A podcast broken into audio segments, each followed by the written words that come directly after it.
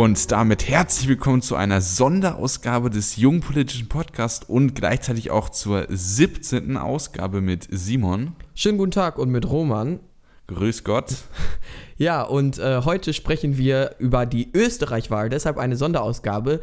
Wir haben, da wir jetzt ähm, nicht den österreichischen Wahlkampf die ganze Zeit verfolgt haben, uns folgendermaßen etwas ausgedacht. Wir werden jetzt gleich ähm, die Hauptdebatte, sage ich mal, also das Haupt-TV-Duell zwischen den zwei Parteien, die voraussichtlich einer von beiden den Kanzler stellen wird, der ÖVP und der FPÖ. Da haben wir uns so Abschnitte rausgesucht aus dem TV-Duell, auf die wir eingehen möchten, anhand deren wir, äh, derer wir auch den Wahlkampf analysieren möchten. Ja, und das werden wir gleich auch im Folgenden machen. Ja, genau, das machen wir. Und jetzt nochmal kurz die ähm, kleine Information vielleicht zur 17, habe ich extra nochmal rausgesucht. Die 17 sieht nämlich, das steht sogar auf Wikipedia, wenn man die 1 etwas kleiner schreibt, dann sieht das in etwa aus wie ein Galgen. Und wer bei der Österreich-Wahl gehängt wird, das ähm, wollen wir dann eigentlich mal probieren, bis was zu prognostizieren. Und wir reden auch was über Umfragen. Ja, die Metapher hat, hat äh, naja. so schlimm war das jetzt auch nicht. Ja. Also, na gut. Ich habe schon schlimmere gebracht, okay. Ähm, ja, wir haben uns ein ähm, Duell rausgesucht, wo nur zwei Kontrahenten waren, die im ORF, im österreichischen Rundfunk, haben das nämlich so gemacht, dass sie immer zwei Leute gegenübergesetzt haben. Mhm. Das heißt, sie haben entweder Strache versus Kurz, also FPÖ gegen ÖVP oder äh, Strache gegen Kern von der SPÖ oder halt Kurz gegen Kern, SPÖ gegen ÖVP. Ähm, und ja, haben dann sozusagen immer diese direkten Duelle gesucht. Wir haben uns jetzt speziell das Duell Strache versus Kurz angeguckt, weil das eigentlich das, finde ich, interessanteste ist, weil diese Parteien sich doch recht ähnlich sind. Die beiden Parteien auch die meisten äh, Stimmen laut aktuellen Umfragen bekommen werden. Sage ich die Wahrheit? Ja. Ja, so sieht es aus. Und ähm, ja, weil diese beiden Parteien, da sieht man wirklich, ähm, wie vielleicht dies, das allgemeine Stimmungsbild in Österreich ist und wie der Wahlkampf so verläuft. Und deswegen haben wir das einfach als Bestes erachtet. Ja, und selbst unabhängig davon ist es auch einfach das anhand der Umfragewerte auch für die Österreicherinnen und Österreicher relevanteste ähm, ja, wie gesagt, da einer von den beiden Parteien wird aller Voraussicht nach den Kanzler stellen. Nach aktuellen Umfragen ist es die ÖVP, die auf den letzten Metern tatsächlich nochmal die äh, eher rechtspopulistische FPÖ überholt hat. Das kann man so ein bisschen vergleichen für die Deutschen hier mit der äh, Alternative für Deutschland, nur dass die in Österreich deutlich etablierter ist und teilweise dieses Jahr in den Umfragen sogar stärkste Kraft war. Also ähm, und sie waren schon mal in der Regierung, also ja. ähm, bei der, um die Jahrtausendwende sind sie in eine Regierung gekommen, mit der ÖVP damals auch. Ähm, sie haben auch auf Landesebene irgendwo eine Regierung mit der SPÖ am Laufen, ich weiß nicht mehr, wo das war. Ähm, ja, sie sind auch schon recht etabliert und ähm, ja, im Gegensatz zur AfD, würde ich sagen. Ja, also eben natürlich, die AfD hat auch noch nicht so eine Tradition wie die FPÖ, aber sie ja. ist inhaltlich auf jeden Fall vergleichbar äh, und gehört sie halt zu diesen zum Beispiel im Europaparlament, Im Europaparlament sitzen sie zum Beispiel in derselben Fraktion. Ja. Ja, sollen wir dann mal losgehen mit unserem ersten Ausschnitt? Jo, dann würde ich einfach mal sagen, äh, Play und da geht es jetzt erstmal um Sebastian Kurz. Ja, also ich äh, kann mich äh, für alles, was ich getan habe in der Vergangenheit, äh, rechtfertigen. Ich bin eigentlich sehr zufrieden mit dem, was ich in den letzten Jahren durchgesetzt habe. Es ist gelungen, in vielen Bereichen auch gegen sehr viel Widerstand von der Sozialdemokratie ähm, eine Linie durchzusetzen, die ich für die richtige erachte. Wenn ich an die Schließung der Westbalkanroute zum, Beispiel denke, an die Durchsetzung des Vollverschleierungsverbotes und vieles andere.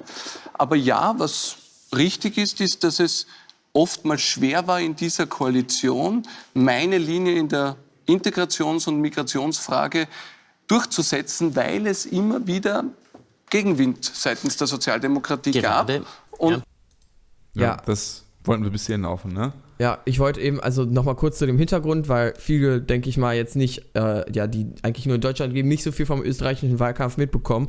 Also der Kurz gehört jetzt der ÖVP an. Das ist so ein bisschen die Partei, die man eigentlich vergleichen kann mit der CDU, die aber ja. tatsächlich jetzt in den letzten äh, Monaten, dadurch, dass sie den Kurz aufgestellt haben, das ist so ein äh, ja, junger, aufstrebender Politiker, sage ich mal.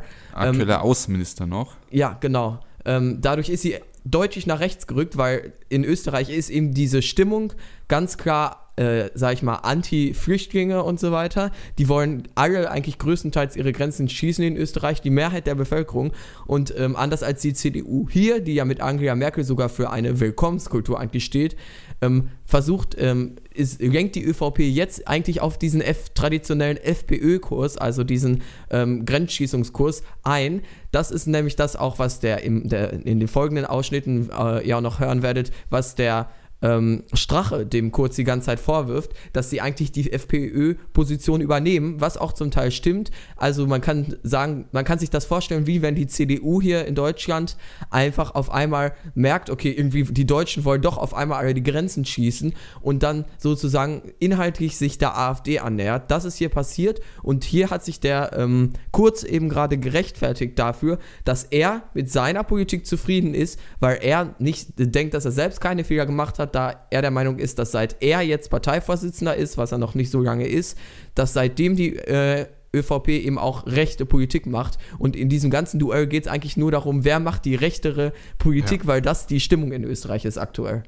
Ja, also genau so ist es. Man kann das vielleicht noch, wenn man es auf Deutschland runterbrechen will, mit der CSU vergleichen, die ja ein wenig versucht, der ähm, AfD die Wähler wieder abzujagen und die rechte Flanke zu schließen. Ja. Ähm, und man muss sagen, dem Kurz, dem gelingt das wirklich, wenn man sich ähm, Umfra die Umfragewerte der ähm, letzten paar Monate mal anguckt. Da war die ÖVP eigentlich ähm, relativ lange nur drittstärkste Kraft und hat es dann geschafft, als ähm, als Kurz dann die Parteiführung übernommen hat, ähm, wirklich SPÖ und FPÖ zu überholen. Und ähm, da muss man sagen, hat es einfach geklappt, dass, ähm, also da hat es geklappt, einfach die rechten Positionen zu kopieren.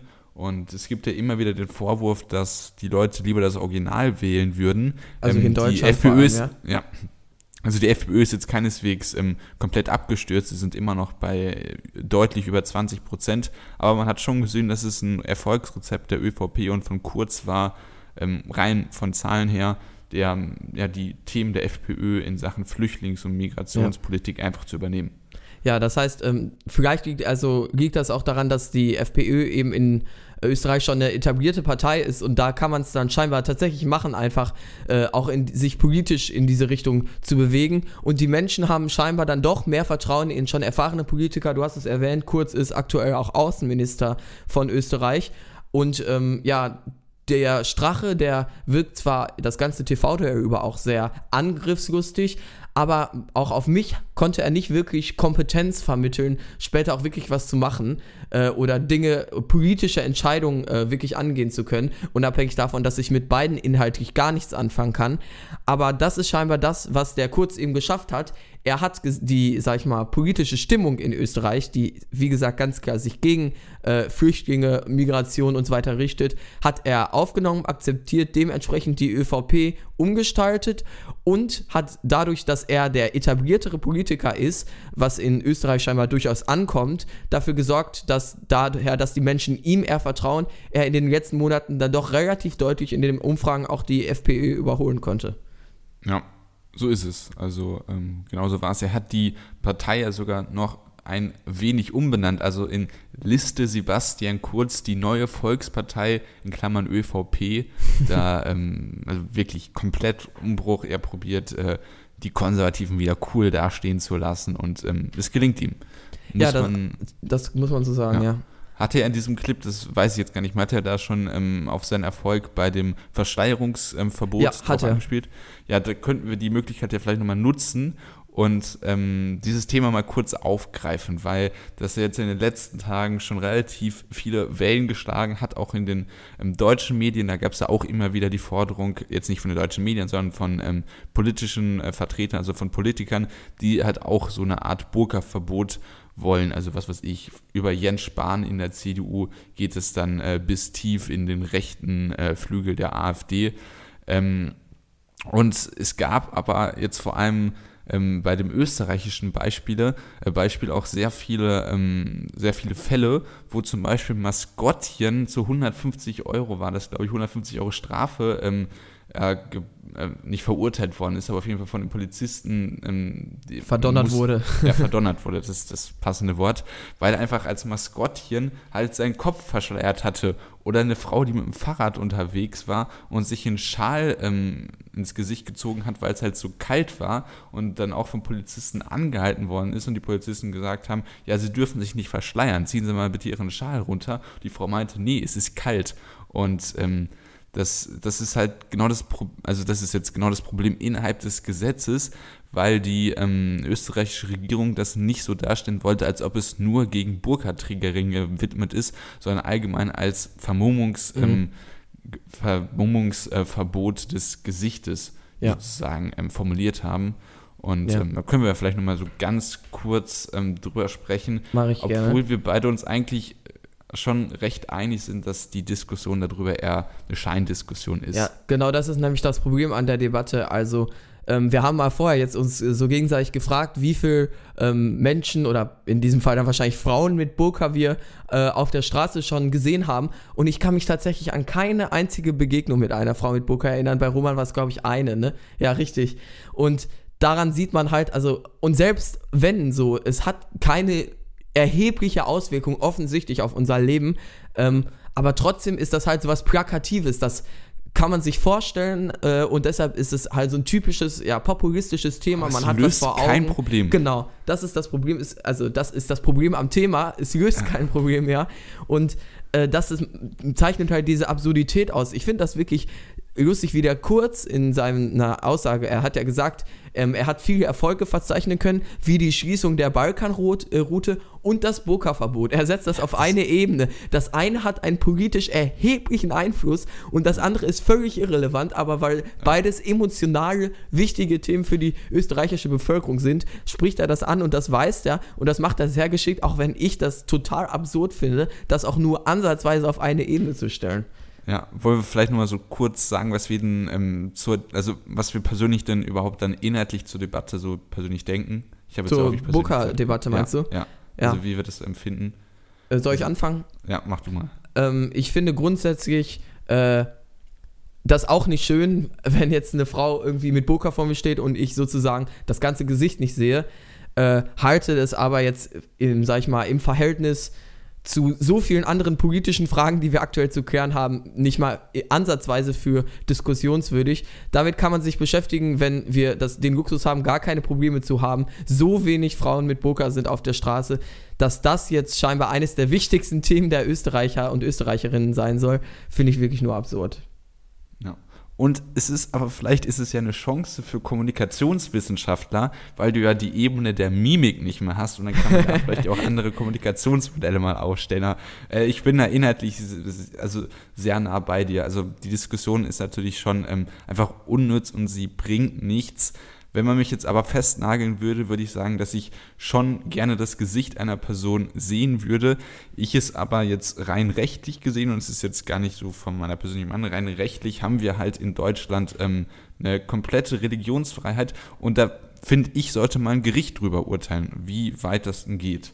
Und ja. persönlich würde ich sagen, ich gucke schon gerne Leuten ins Gesicht. Ja, natürlich. Das ist, denke ich, auch selbstverständlich. Das ist auch Teil unserer Kultur und ich finde auch das äh, kann man dann auch als, äh, sage ich mal, Immigrant oder Flüchtling oder Geflüchteter oder wie auch immer Asylbewerber durchaus dann auch soweit akzeptieren. Ja. Ja. Und äh, vielleicht wer das Ganze, wer einen satirischen äh, Beitrag zu dem Ganzen mal sucht, ähm, guckt euch einfach ähm, das Neo-Magazin Royal vom 12. Oktober an. Da haben sie das auch ganz schön ähm, überspitzt. Also, ja, den Ausschnitt habe ich auch gesehen, ja. Ja, also war eine feine Sache. Ähm, wollen wir dann zum zweiten Ausschnitt kommen? Jo. Ähm, ja, einfach mal Beitrag ab, weil, oder wollen wir noch kurz irgendwie einleitend was sagen? Äh, weiß ich nicht. Ich denke, wir lassen einfach erstmal die Leute sprechen und äh, werden dann daraufhin äh, unsere Meinung abgeben, oder? Ja, okay, einfach los. Genau. Ist ja schön, dass Sie Norbert Hofer zitieren. Schade, dass die ÖVP dann eine Wahlempfehlung für Van der Bellen ausgesprochen hat. Ich habe gar keine Aber, Wahlempfehlung. Na, Ihr Parteichef Warte, einmal ganz kurz nur im Hintergrund sage ich da jetzt nochmal, wer jetzt gar nicht mehr so drin ist, das war äh, die Präsidentschaftswahl zwischen den beiden. Der Van der Bellen war eben der Kandidat, sag ich mal, mit dem wir uns als Linke eher identifizieren. Und der Hofer ist eben ein Kandidat äh, oder ja, der FPÖ sozusagen gewesen, äh, der diese ganze politische Stimmung mitbringt. Und äh, Kurz sagt jetzt eben, er hat für Van der Bellen nicht mal eine Wahlempfehlung ausgesprochen. Das heißt, man sieht auch hier, wie er politisch jetzt doch ganz klar nah an der FPÖ steht, nicht mal eine Wahlempfehlung für den Kandidaten auszusprechen, der den rechten Kandidaten dann jetzt endlich verhindert hat, sage ich mal. Chef damals, ja, zum damaligen Zeitpunkt, Sie waren ja sehr still. Aber Man spricht äh, schade Strache ist, äh, wenn Sie Genau. äh, da zu spät draufgekommen sind. Und das war ja 2016, das ist ja genau der Punkt. Sie haben jetzt zu Recht gesagt, gut, dass... Ja, 2016 hat er äh, mich schon ich- gelobt, Herr Strache. Ich, Das sag heißt, ich muss ja schon 2016 wesentlich früher 2016 aktiv haben Sie begonnen 2015 draufzukommen. Da Mit er meinte er Orban. Oder? Äh, nee, mit er meint der Hofer gerade in dem Fall. Hofer, okay, Hofer. Zu Also den FPÖ-Kandidaten, ja. Ja, Entschuldigung. als es um Im die Grenzsicherung 2016 haben wir die zwei- Westbalkanroute als es um die Grenzsicherung 2015 gegangen ist, haben Sie im Ministerrat einstimmig mitbeschlossen, dass die Grenzen rechtswidrig für über eine Million Der Europäische Ministerrat, muss man sagen. Menschen geöffnet worden sind. Das heißt, man hat damals keine Fingerprints gemacht, man hat keine Fotos gemacht, man hat einmal Passkontrollen gemacht. Ein Handy hat ja jeder Das ist gehabt. jetzt viel nein, Vergangenheit. Und das, nein, aber das ist die Realität. Und da hätten sich die Menschen ihren Mut erwartet. Und Das ist die Vergangenheit, nee, das ist die Realität. Das ist ja Da haben Nein. sie, aber ein Handy, Handy haben sie bekommen, ne? Das Ja, ist, es ja. ist so, ach, ich glaube, da muss, muss man gar nichts zu sagen. Ja, also wir wollten nicht weiter spielen, wir haben jetzt schon, ähm, genau. Jo. Ja, Ähm, ähm, Ja, ja, das ist, anfangen? also, ja, das ist genau, also das ist wirklich dieses, ähm, diese, dieser eigentliche Hauptunterschied noch zwischen ÖVP und FPÖ, dass die ähm, FPÖ sagt, ja, wir wollen genau das, was ihr wollt, wir wollen auch keine Nicht-Österreicher, also keine Nicht-Österreicher sozusagen über die illegale Migration, um sie da zu, äh, zu zitieren. Ähm, nur der einzige Unterschied ist, wir fanden es schlecht, dass sie das irgendwie nicht sofort tausendprozentig gemacht haben und irgendwie vielleicht doch noch irgendwie vorher mal eine andere Position hatten. Das ist so das Hauptargument der FPÖ jetzt noch, ne? Ja, genau. Er wirft dem Kurz halt die ganze Zeit vor, relativ kurzfristig sich umentschieden zu haben, was ja durchaus auch trifft. Ich meine, die ÖVP hat sich halt angeguckt, wie ist die Stimmung in Österreich und hat jetzt dementsprechend dann auch den Kurz aufgestellt, der halt diese rechte Stimmung vertritt. Grundsätzlich finde ich, ist das zeigt einfach, dass was aus deutscher Sicht absurd ist, dass die beiden wirklich darum kämpfen, wer war der Rechtere, wer, äh, und der Kurz sagt ja selbst, der Hofer, der rechte Präsidentschaftskandidat sozusagen von euch, der hat mich ja sogar empfohlen und ich, ich war doch schon viel früher, habe ich mich schon äh, für die rechten Positionen eingesetzt. Ähm, also sie streiten nur darum, wer der größere, ja aus deutscher äh, Perspektive würde man sagen, ähm, AfD-Positionsvertreter ist. Ja. Es ist aus unserer Perspektive absolut absurd, aber das sind die beiden Parteien, die, da, die um den äh, österreichischen Kanzler kämpfen. Ja, also da ist wirklich, diese Debatte ist ganz anders, während wir im, im deutschen politischen Mainstream eher Willkommenskultur haben, also deutsches politisches Mainstream sehe ich äh, CDU, SPD, FDP, Grüne, Linke ähm, und, die FD, äh, und die AfD sozusagen eher der Außenseiter ist, haben wir hier mit der FPÖ und der ÖVP die beiden stärksten Parteien, die ich als Mainstream bezeichnen würde, die eher ähm, ja, diese, diese diese Orban-Position vertreten. Und danach kommt dann halt noch die SPÖ, die Neos-Partei, die ähm, im Europaparlament mit der FDP in, einem, äh, in einer Fraktion sitzt und die Grünen, die dann eher so die deutsche Willkommenskultur vertreten. Ja, und mit Ähm, aktuell 5% in den Umfragen fast keine Rolle mehr spielen eigentlich, ja, ne? Ja, ja. Ähm, und ja, also da sieht man das Ganze. Und was ich auch noch mal ähm, sagen wollte, weil wir häufig diesen AfD-FPÖ-Vergleich ziehen. Wir haben ja schon ähm, ähm, ja, festgestellt, dass die FPÖ schon in Regierungsverantwortung war. Sie ist auch in äh, vielerlei ähm, auf Länderebene in Österreich in ähm, Regierungsverantwortung, sowohl mit der ÖVP als auch mit der SPÖ. Und ähm, was man auch noch festhalten muss, ist, dass die FPÖ und die AfD sich wirtschaftspolitisch doch ähm, stark unterscheiden. Also die ähm, FPÖ probiert eher die wirtschaftspolitische Politik für einen kleinen Mann zu machen, verbunden mit dieser Ausländerkritik. Und ähm, die AfD ist eher eine neoliberale Partei, also wirtschaftlich neoliberale Partei, die da solche Positionen vertritt und auch sehr ähm, finanzkonservativ, wenn man sich zum Beispiel Alice Weidel ansieht. Ja, weiß ich nicht, finde ich jetzt schwierig. Also, sie, ähm, ich sag mal, der äh, Strache verkauft sich hier schon so. Er geht, ähm, das haben wir jetzt nicht reingenommen, weil es jetzt für uns Deutsche nicht so relevant ist. Äh, in der Rentendiskussion ähm, spricht er sich auch dafür aus, dass ähm, zum Beispiel, ja, dass eine höhere Rente kämpft, spricht sich gegen Altersarmut aus und so weiter. Trotzdem ist er aber auch äh, jemand, der jetzt, sag ich mal, Unternehmen eigentlich äh, in ihrer Handelsweise auf dem Markt nicht unbedingt begrenzen möchte. Also das Ja, ist jetzt also so. Nils Strache ist doch schon eher wirtschaftlich ähm, auf einem Level mit, was weiß ich, also mit der ähm, Linkspartei oder der SPD in Deutschland. Linkspartei äh, finde ich schon sehr schwierig. Also Ja, nichts, also auf jeden Fall so diese Ecke meine ich eher, um da diesen klaren Unterschied zur AfD zu machen, weil er jetzt zum Beispiel im Gespräch mit Kern, mit dem SPÖ-Kanzlerkandidaten. Also den Sozialdemokraten, ich weiß noch Ja. gar nicht, ob wir es gesagt haben, SPÖ ist sozusagen die SPD hier. Ja, ja. Ähm, weil er sich da zum Beispiel über die Reallöhne beschwert hat, ähm, über, über die, ähm, dass es sozusagen den Leuten nicht viel besser geht als vor zehn Jahren. Ich würde da ähm, schon deutlich einen Unterschied zwischen FPÖ und AfD herausarbeiten wollen in Sachen Wirtschaftspolitik. Find, ich finde das aber schwierig, die mit der Linken in einen äh, Topf zu Ne, werfen. ich habe ja gesagt, auch eher so SPD bis Linke wirtschaftspolitisch. Wirtschaftspolitisch, Ja, aber aber, auch das gemischt weiß ich, natürlich ja. immer noch mit dieser Ausländerfeindlichkeit, das muss man klar sagen. ja, natürlich. Dann, ja. Ja, es ist natürlich immer alles viel Gerede jetzt natürlich. Ähm, nun ja, wir, ähm, wir sehen ja in den Umfragen, äh, dass für kompetenter scheinbar dann doch der Kurz gehalten wird, weil sobald der dann die FPÖ-Position einnimmt, äh, sobald dann der Kurz sozusagen aufgestellt wird, äh, ja, ist dann die Aber es- ÖVP aber- wieder vorne. Da muss ich jetzt schon noch festhalten, also in diesem Duell zwischen ähm, Strache und Kern ähm, hat die Moderatorin auch gesagt, die beiden sind ja die ähm, Parteien, die sich sozusagen den Kampf um die, Klei um die äh, Wähler mit dem äh, kleineren Portemonnaie ähm, Ja. ja. den Kampf bestreiten. Den Und, Kampf bestreitet die AfD aber auch, auch wenn sie es inhaltlich ja, nicht aber, macht. Nein, aber das, die AfD ist inhaltlich wirklich, und das muss man sagen, wirtschaftsliberal. Ja. Und das ist ein ganz eindeutiger Unterschied zur FPÖ. Ja, ja. Kann man Ohne so dass ich das jetzt irgendwie die FPÖ deswegen hö- höher werden will. Es nein, ist ich verstehe ich, ver- so. nein, ich verstehe ja schon so, aber äh, ich will damit nur sagen, dass also die Linke, die ja Position, die sag ich Ja, mal ja, Unternehmer die Linke, das begrenzen möchte und so weiter. Beispiel. okay. Die Linke ist äh, wirtschaftlich ganz, ganz hart drauf. So, Ja. okay. Ähm, dritter Clip. Dieses Mal geht es, glaube ich, um den Brexit, wenn ich mich recht entsinne. So ist es, oder? Clip up. Ja. Jetzt haben wir haben jetzt beide auf Play gedrückt. Ich Ja, drücke sorry, jetzt einfach du auf Der Play. Brexit ist auf. Schiene. Wir wissen noch nicht genau, wie er ablaufen wird, aber äh, wohin der Zug fährt. Sie haben da ganz unter unterschiedliche Ansichten darüber, was das für Großbritannien in der Folge bedeuten wird. Und Herr Strache, Sie sagen, wahrscheinlich werden die Briten dann besser dastehen, wenn sie aus der EU Wahnsinn. draußen sind. Wie kommen Sie auf diese äh, Perspektive?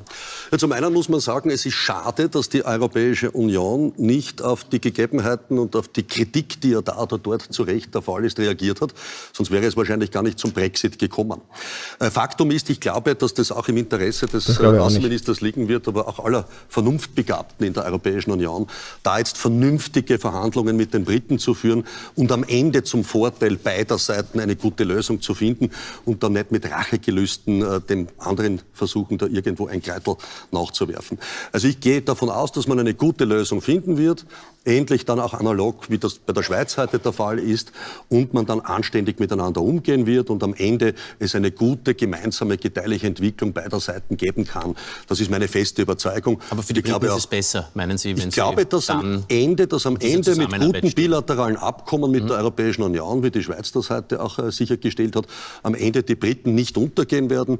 Es gibt ja den Finanz Da muss ich mal kurz Pause machen, Mhm. dass er das dann mit der Schweiz vergleicht. Die Schweiz ist ein Land, das noch nie in der Europäischen Union war, das seit immer eigentlich schon neutral war, auch im Zweiten Weltkrieg. Also ein Land, das komplett neutral ist. Und dann der Vergleich mit, äh, mit Großbritannien, das, für das nach dem Brexit jetzt erst die ganzen neuen Wirtschaftsbeziehungen verhandelt werden müssen. Ja. Ähm, und die Sch- Schweizer Wirtschaftsbeziehung zur ähm, Europäischen Union besteht, also die besteht ja auch über EFTA, da sind sie ja auch drin.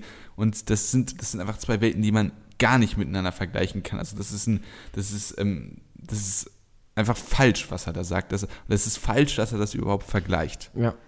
Platz London, wo ja die Amerikaner auch schon eine Zusage erteilt haben, den Finanzplatz zu unterstützen. Und es wäre gescheit, wenn die Europäische Union schaut, da gute bilaterale äh, Verhandlungen auch mit den Briten zu führen, damit man dann nicht äh, einen Trennstrich zieht, sondern äh, engstens weiter zusammenarbeitet. Sie haben eine andere Zukunftsperspektive für die Briten. Naja, ich beschäftige mich sehr intensiv mit dem Thema. Ich war die letzte Woche auch in Großbritannien, habe mit dem Brexit-Chefverhandler gesprochen, habe mit dem Außenminister gesprochen. Ähm, dort ist keiner glücklich mit der Situation. So viel einmal, glaube ich, kann man verraten. Das äh, Problem ist, dass es sehr schwierig sein wird, diesen Brexit abzuwickeln und dass es noch schwieriger sein wird, das neue Verhältnis zwischen der Europäischen Union und Großbritannien zu regeln. Ich bin sehr zuversichtlich eigentlich, dass wir das hinbekommen werden während unserer Ratspräsidentschaft, aber es ist noch ein langer Weg. Wo ich mit Ihnen übereinstimme, ist, dass es absolut falsch wäre, jetzt da eine Racheaktion zu starten. Man muss einen Weg finden, ordentlich miteinander umzugehen, weil wir massive Wirtschaftsinteressen haben und ein großes Interesse daran haben, mit Großbritannien auch in Zukunft zusammenzuarbeiten. Was ich nicht nachvollziehen kann, sind Ihre Aussagen, dass London in Zukunft besser dastehen wird, wenn man sich die Wirtschaftsdaten anschaut, wenn man sich die Prognosen dort anschaut. Also das wird eine schwierige Zeit für Großbritannien, das wird eine schwierige Zeit für uns als Europäische Union und daher ist mein Ziel auch für den österreichischen Ratsvorsitz. Der nächste Bundeskanzler wird ja auch im zweiten Halbjahr 2018 den Ratsvorsitz in der Europäischen Union führen ist mein Ziel, dass wir nicht nur den Brexit abwickeln, sondern dass wir auch die Europäische Union gleichzeitig weiterentwickeln. Weil die Europäische Union, die wird durch den Brexit kleiner und schwächer. Und unser Ziel muss es sein, gleichzeitig die Europäische Union hin zu einem Europa der Subsidiarität zu entwickeln, also ein Europa, das stärker fokussiert auf die großen Fragen und sich zurücknimmt in kleinen Fragen, also einen Grenzschutz, einen Außengrenzschutz zustande bringt, aber nicht Regeln schafft, wie Pommes in der Europäischen Union zubereitet werden sollen. Wenn uns das gelingt, dann werden wir zwar geschwächt durch den Brexit, aber wir werden hoffentlich gleichzeitig gestärkt durch eine positive Veränderung in der Europäischen da Union. Und davon ja. profitieren wir alle. Ja, so wollten wir den Clip spielen lassen. Also ja. ähm, nochmal, um das nochmal zu vertiefen und zu verdeutlichen, was der Herr Strache da gesagt hat das ist einfach Schwachsinn, das mit der, äh, mit der Schweiz zu vergleichen. Das sind zwei Welten. Das ist natürlich der angestrebte ähm, Idealfall der Briten, dass man irgendwann ein Verhältnis wie äh, Schweiz, EU, dass man das dann auch Großbritannien, EU hat. Aber da ist man als erstes aktuell noch meilenweit entfernt. Und gerade Deutschland hat ein Interesse daran, den Briten nochmal ordentlich einer mitzuwischen, damit man sagt, ja, das, man muss ja jetzt auch Zeichen setzen, dass es nicht gut ist, aus der EU auszutreten. Ja. Ähm, Deswegen, also man sieht Aber das ja auch, ist ja auch selbstverständlich, finde ich eigentlich. Weil, also ich meine natürlich, wenn wir jetzt sa sozusagen sagen, gut, die sind jetzt ausgetreten, jetzt müssen wir wieder von vorne anfangen und neue ähm, wirtschaftliche Beziehungen so aufbauen, wie es vorher einmal war, dann haben wir im Endeffekt halt genau den Effekt, dass die Briten dann weiter von äh, einer guten wirtschaftlichen Beziehung profitieren, gleichzeitig aber nicht mehr die Pflichten zu erfüllen haben, die man als europäisches Land eigentlich erfüllen sollte. Und das kann ja nicht der Ansatz sein. Das heißt natürlich, sollten wir dann nicht irgendwie uns auf ein ganz schlechtes Verhältnis mit denen einigen, aber gleiche wirtschaftliche Beziehungen herzustellen ähm, wie vorher, das sollte die EU mit äh, den Briten ganz klar vermeiden. Sonst hat das eigentlich nur den Effekt, dass höchstwahrscheinlich weitere Länder äh, aus der EU austreten und äh, ja, dann dieses große Projekt scheitern würde. Mhm. Also ich weiß es nicht. Also dieses Druckmittel, das ist ja wirklich allgegenwärtig, ähm, allgegenwärtig, allgegenwärtig in ähm, der deutschen äh, Politik jetzt in Sachen Brexit. Ähm, ich muss ähm, Herr Kurzner recht geben, dass natürlich die Briten das größte Interesse haben, äh, ein sehr großes Interesse daran haben, ähm, dass die Wirtschaftsbeziehungen zur EU stabil bleiben, weil ähm, das einfach ein großer Markt ist mit, und wenn der wegfällt und die Wirtschaftsbeziehungen da nicht klar gekennzeichnet sind, das ist natürlich der größte Verlust für die ähm, Briten, das ist ganz klar und das steht außer Frage. Aber Herr Kurz hat auch recht, dass es ein beiderseitiges ähm, Interesse gibt. Denn auch für die EU und gerade für Deutschland ist ähm, Großbritannien ein sehr wichtiger Markt. Es gibt ähm, sehr viele Unternehmen, die äh, die ähm, ja, mit in Großbritannien irgendwelche Töchterfirmen haben oder mit ihnen vernetzt sind. Und ähm, auch als Absatzmarkt ist das ähm, sehr wichtig und deswegen ähm, denke ich, dass dieses, dieses, ja komm, wir geben den Briten noch einen mit, damit äh, bloß keiner den Schritt auch macht, dass es halt auch der Wirtschaft ähm, der Europäischen Union schaden wird und Ja. das in gewisser Weise auch ein Eigentor ist. Ich Ja, aber das Problem ist ja den eben- Hintergedanken von dir. Ich verstehe Ja. den Hintergedanken von dir, dass man nicht will, dass noch weitere Leute austreten. Ja, und das würde ja Ähm. passieren. Also wenn wir jetzt den Gedanken halt weiterführen, dass wir sagen, klar, wir haben wirtschaftliche Beziehungen auch mit Groß oder Interessen, die sich auch auf Großbritannien beziehen, aber es kann nicht sein, dass wir denen ein gleiches Verhältnis bieten, weil sonst Europa auseinanderfallen würde. Und das ist für mich dann doch sie, ein höheres ist es denn nicht schon Abschreckung genug, dass man gerade sieht, was in Großbritannien passiert, dass da wirklich eine ganze Generation verloren gegangen sein wird, dass die Wirtschaft da gerade äh, kollabiert, dass, äh, dass es einfach unattraktiv ist, nach Großbritannien zu gehen, dass ähm, diese große, äh, dass der große Finanzmarkt in London, ähm, die Londoner Börse wollte ja auch mit der Frankfurter Börse fusionieren, dass das jetzt alles in die Hand von Frankfurt laufen wird, dass Frankfurt als, äh, als Finanzstandort einfach noch viel attraktiver wird und London das eben nicht wird.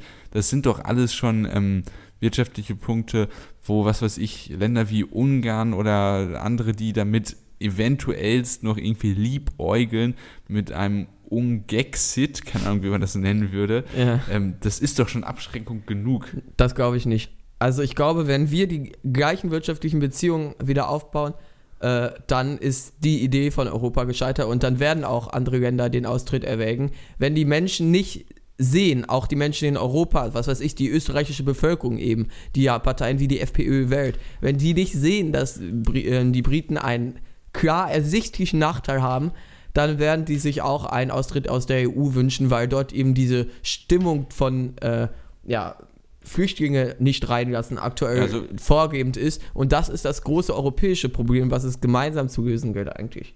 Also ich rede jetzt auch nicht davon, dass man die ähm, Beziehung wieder gleich auf gleichem Niveau ähm, wiederherstellen muss, weil natürlich, wenn man so einen Wirtschaftsraum verlässt, dann verlässt man auch erstmal einen Wirtschaftsraum. Und ich Eben. würde es nicht sagen, dass äh, Großbritannien jetzt im Vergleich zu EFTA irgendwelche Sonderrechte hat.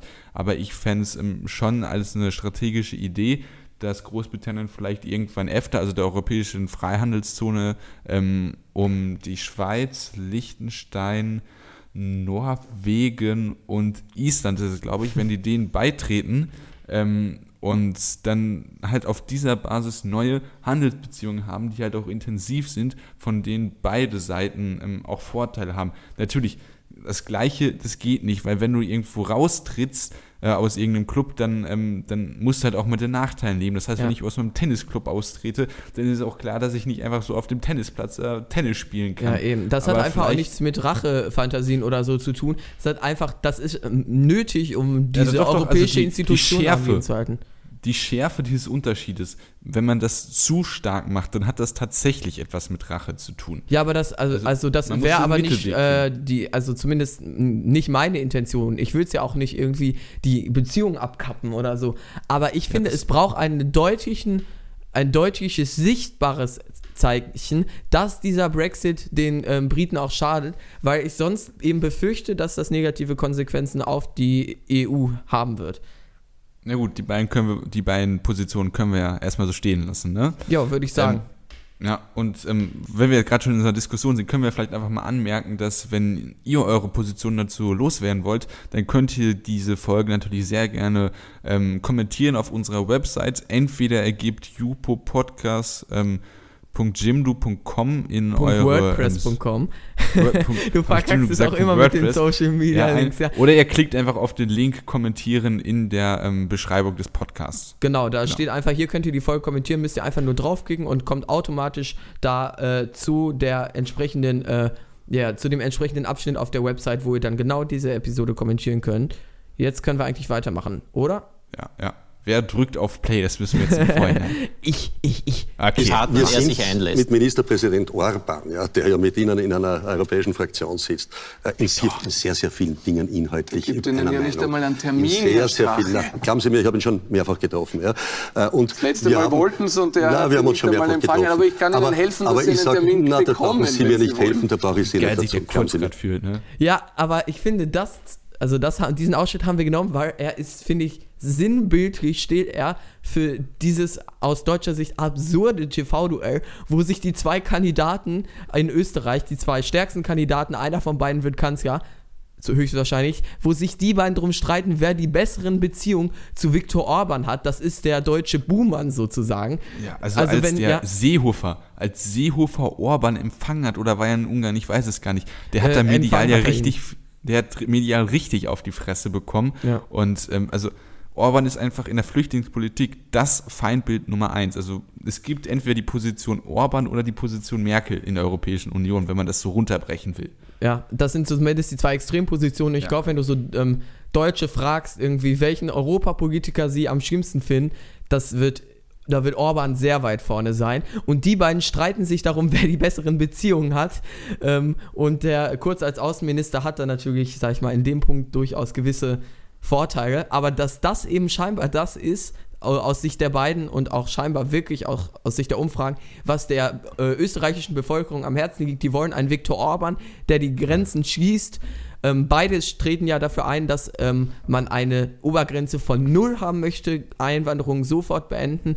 Und das finde ich ist auch noch ganz erwähnenswert, dass ähm, ähm, ist vielleicht jetzt ähm, in diesem kurzen Abschnitt schon aufgefallen, aber auch wenn man das Ganze guckt, ich kann mich nicht erinnern, dass ein einziges Mal das Wort Flüchtling gefallen ist. Es wird immer von Migration und illegaler Migration gesprochen, was meiner Ansicht nach ganz klar und auch bewusst wahrscheinlich ähm, die Situation herunterspielt. Das sind nicht Menschen, die einfach emigrieren wollen, um die Sozialsysteme auszunutzen, wie auch beide das, äh, sag ich mal, immer wieder sagen. Beide sind der Ansicht, dass man die Sozialleistungen senken sollte für die äh, Migranten oder ja, Asylbewerber in Österreich. Es wird immer von Migration gesprochen und das spielt das Problem herunter. Es sind Menschen, zu großen Teilen, natürlich nicht alle, aber zu großen Teilen, die vor Krieg fliehen und die ähm, ärgern sich über illegale Migration. Also dieses dieses Wording, sage ich mal, also dieser bestimmte Ausdruck zeigt, inwieweit sich die ähm, Stimmung oder auch die politische Sprache in Österreich schon inzwischen nach rechts bewegt hat. Ja, ähm, noch eine Sache, die ich hinzufügen wollte, diesen Trick oder diesen Move, dass man sagt, ja, ich habe ja voll die coolen Kontakte, ich bin Außenminister, den hat ja auch Angela Merkel im TV ich nenne es jetzt mal scherzesweise Duell gebracht und hat nämlich gesagt, ja, ich habe da mit Macron drüber geredet, da habe ich mit dem russischen Präsidenten und mit dem französischen Präsidenten und mit dem amerikanischen Präsidenten und mit dem kanadischen Präsidenten und mit dem südkoreanischen Präsidenten drüber gesprochen. Ja. Äh, und dann meinte der Schulz, ja, ich habe auch ganz gute Kontakte zu denen. Ja gut, er ist aber immerhin äh, Europaparlamentsvorsitzender gewesen. Also das ist noch was anderes als der Strache da. Das, ne? Ja, das ist natürlich klar, aber ja. dieser Move ist und bleibt der gleiche. Ja, und er ist einfach ja, ich finde es einfach, ich, ich meine, das ist einfach absurd aus unserer Sicht. Die beiden äh, aussichtsreichsten Kandidaten streiten sich darum, wer die besseren Beziehungen zu Orban hat. Sinnbildlich für dieses wirklich absurde TV-Duell der beiden. Äh, ja. Ähm, nächster Punkt, oder? Ja. Wer darf drücken? Du. Ah. du die, die, Menschen verstehen nicht. Sie nicht mehr, wenn sie gleichzeitig reden. Ich möchte einen Punkt äh, ins Treffen führen, der genau zu diesem Thema, der genau zu diesem Thema, der genau zu diesem Thema führt, nämlich die Linie vorgeben in der Regierung. Und Sie haben für sich in Anspruch genommen oder gefordert, nicht in Anspruch genommen, sondern gefordert zuletzt. Sie an. wollen für den Fall, dass Sie Bundeskanzler werden, eine Richtlinienkompetenz, mit anderen Worten, den Ministern auch anschaffen können, wohin die Reise geht, äh, salopp übersetzt. Äh, ist das etwas, Herr Strache, was Sie meinen, dass der Bundeskanzler haben soll? Ich finde es absurd, wenn ein äh, junger Mann, ja, der ja durchaus äh, sympathisch ist, eine so wesentliche Führungsrolle auch für sich in Anspruch nimmt aber sich so wenig äh, Autorität zutraut, dass er dann solche, ich sage fast schon autoritären Beschlüsse braucht.